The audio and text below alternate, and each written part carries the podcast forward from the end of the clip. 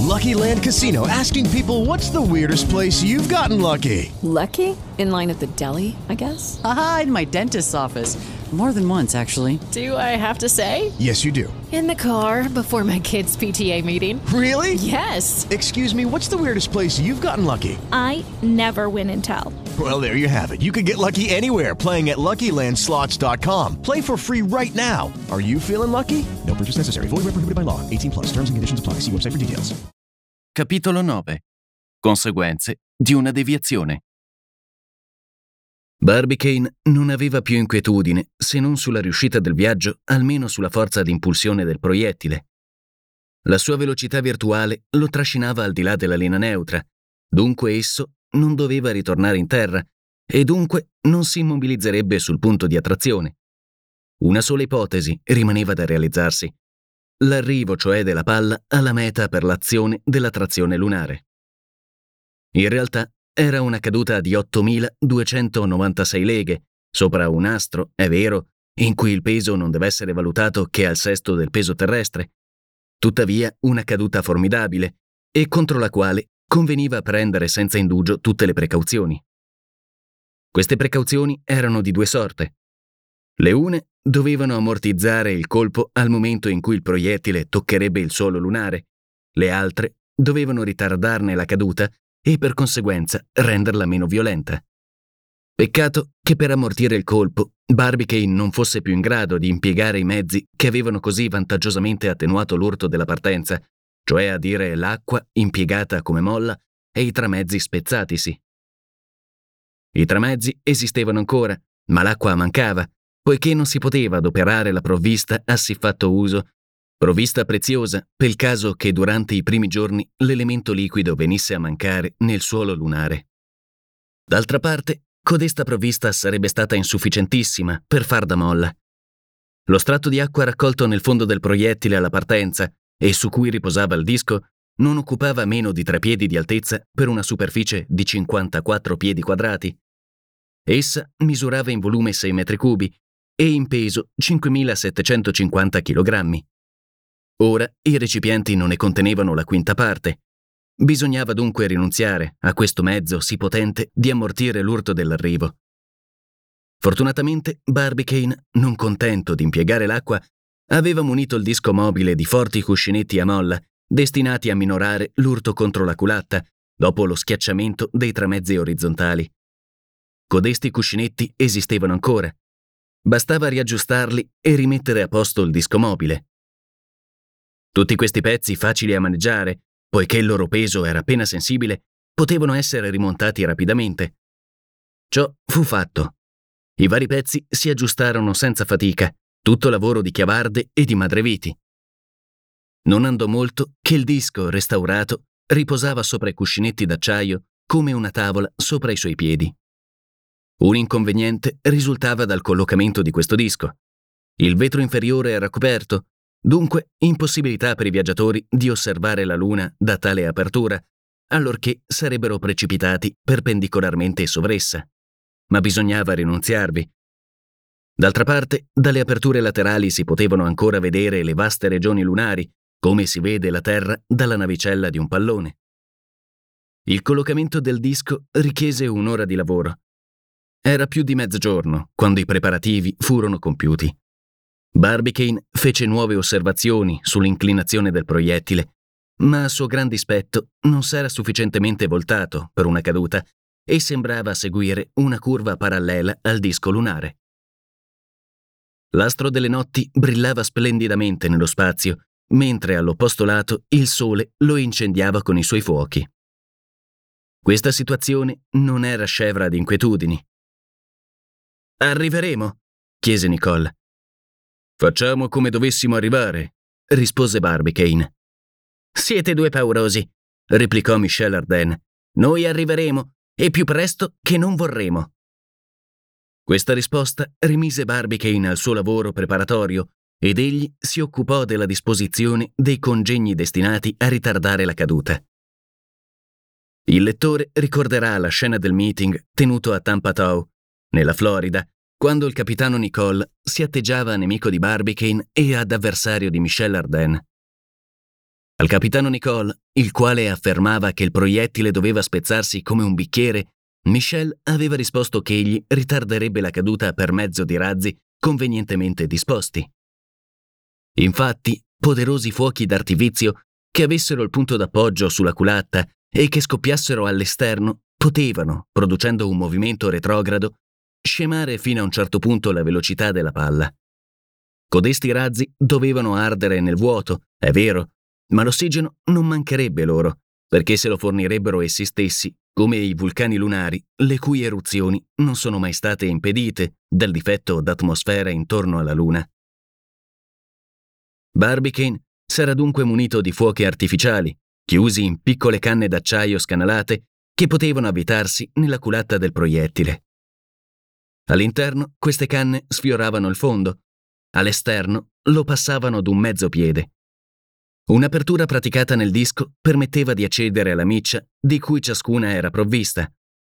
Tutto l'effetto si produceva al di fuori. I miscugli scoppianti erano stati compressi da prima in ogni calma. Bastava dunque togliere gli otturatori metallici posti nella culatta e sostituirli con quelle canne che vi si adattavano perfettamente.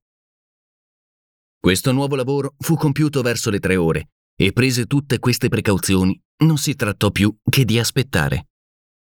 Intanto il proiettile si andava accostando visibilmente alla Luna. Esso subiva evidentemente la sua influenza in una certa proporzione, ma la propria velocità lo trascinava altresì descrivendo una linea obliqua. Di queste influenze, la risultante era una linea che diventerebbe forse una tangente, ma era certo che il proiettile non cadeva normalmente alla superficie della Luna, poiché la sua parte inferiore, in ragione stessa del suo peso, avrebbe dovuto essere rivolta verso di essa. Le apprensioni di Barbicane raddoppiarono in vedere che la palla resisteva alle influenze della gravitazione. Era l'ignoto che si apriva dinanzi a lui, l'ignoto attraverso gli spazi interstellari. Era scienziato, credeva di aver previsto le tre ipotesi possibili, il ritorno alla Terra, l'arrivo alla Luna o l'immobilità sulla linea neutra. Ed ecco che una quarta ipotesi, gravida di tutti i terrori dell'infinito, sorgeva inopinatamente. Per affrontarla senza sbigottimento conveniva essere uno scienziato risoluto come Barbicane, un essere flemmatico come Nicole o un avventuriere audace come Michel Arden. With lucky landslots, you can get lucky just about anywhere. Dearly beloved, we are gathered here today to. Has anyone seen the bride and groom? Sorry, sorry, we're here. We were getting lucky in the limo and we lost track of time. No, Lucky Land Casino, with cash prizes that add up quicker than a guest registry. In that case, I pronounce you lucky. Play for free at LuckyLandSlots.com. Daily bonuses are waiting. No purchase necessary. Void were prohibited by law. 18 plus. Terms and conditions apply. See website for details. La conversazione si basò su questo argomento. Altri uomini avrebbero considerato la questione dal lato pratico. Si sarebbe chiesto dove potesse condurli il loro vagone proiettile. Essi no. Cercarono invece la causa che aveva potuto produrre quell'effetto. Dunque, siamo usciti dalle rotaie, disse Michel. Ma perché? Temo proprio, disse Nicole, che nonostante tutte le precauzioni prese, la Columbiade non sia stata puntata giusto. Un errore, per piccolo che sia, doveva bastare a lanciarci fuori dalla trazione lunare. Si avrebbe dunque mirato male? chiese Michel. Non lo credo, rispose Barbicane. La perpendicolarità del cannone era rigorosa, la sua direzione verso lo zenith del luogo incontrastabile. Ora, passando la luna allo zenith, noi dovevamo coglierla in pieno. C'è un'altra ragione, ma mi sfugge. Non giungiamo forse troppo tardi? domandò Nicole. Troppo tardi? disse Barbicane. Sì, ripigliò Nicole.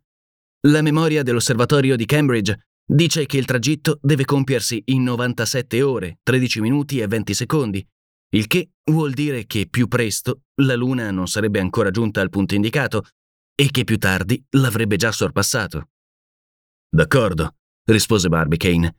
Ma noi siamo partiti il primo dicembre alle 11, 13 minuti e 25 secondi di sera e dobbiamo arrivare il giorno 5 a mezzanotte, al momento preciso in cui la luna sarà piena.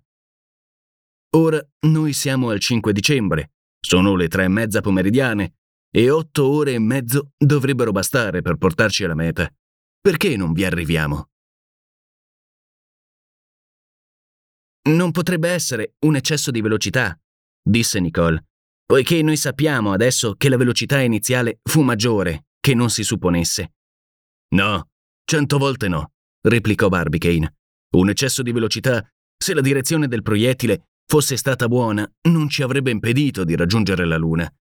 No, vi fu una deviazione. Noi siamo stati deviati. E da chi? Da che cosa? domandò Nicole. Non posso dirlo, rispose Barbicane. Ebbene, Barbicane, disse allora Michelle, vuoi tu sapere la mia opinione su questa questione di sapere donde proviene codesta deviazione? Parla. Io non darei mezzo dollaro per saperlo. Noi abbiamo deviato, questo è il fatto. Dove andiamo? Poco mi importa. Ben lo vedremo. E che diavolo, poiché siamo tratti nello spazio, finiremo certo per cadere in un centro qualsiasi di attrazione. Questa indifferenza di Michel Arden non poteva accontentare Barbicane. Non è già che questi si inquietasse dell'avvenire, ma perché il suo proiettile aveva deviato. Questo egli voleva sapere a qualunque costo. Intanto la palla continuava a scostarsi lateralmente dalla luna e con essa tutto il corteo di oggetti gettati al di fuori. Barbicane poté anche accertarsi, per mezzo di punti di confronto fissati sulla Luna, la cui distanza era minore di 2000 leghe, che la sua velocità diveniva uniforme. Prova novella che non avveniva una caduta. La forza d'impulsione vinceva tuttavia la trazione lunare, ma la traiettoria del proiettile lo raccostava certamente al disco lunare e si poteva sperare che, ad una distanza più breve, la trazione del peso predominerebbe e provocherebbe definitivamente una caduta. I tre amici, non avendo nulla di meglio da fare, continuarono le loro osservazioni. Pure essi non potevano ancora determinare le disposizioni topografiche del satellite. Tutte le prominenze si livellavano sotto la proiezione dei raggi solari. Essi guardarono in tal guisa dai vetri laterali fino alle otto di sera. La luna s'era allora siffattamente ingrandita ai loro occhi che mascherava tutta una metà del firmamento. Il sole da un lato, l'astro delle notti dall'alto, inondavano il proiettile di luce. In quel momento Barbicane credette di poter valutare a sole 700 leghe la distanza che li separava dalla loro meta. La velocità del proiettile pareva gli essere di 200 metri al secondo, vale a dire all'incirca 170 leghe all'ora. La culata della palla tendeva a volgersi verso la Luna, obbedendo all'influenza della forza centripeta, ma la forza centrifuga aveva sempre il sopravvento. E però diveniva probabile che la traiettoria rettilinea si cangerebbe in una curva qualunque di cui non si potesse determinare la natura. Barbicane cercava sempre la soluzione del suo insolubile problema. Le ore passavano senza risultato.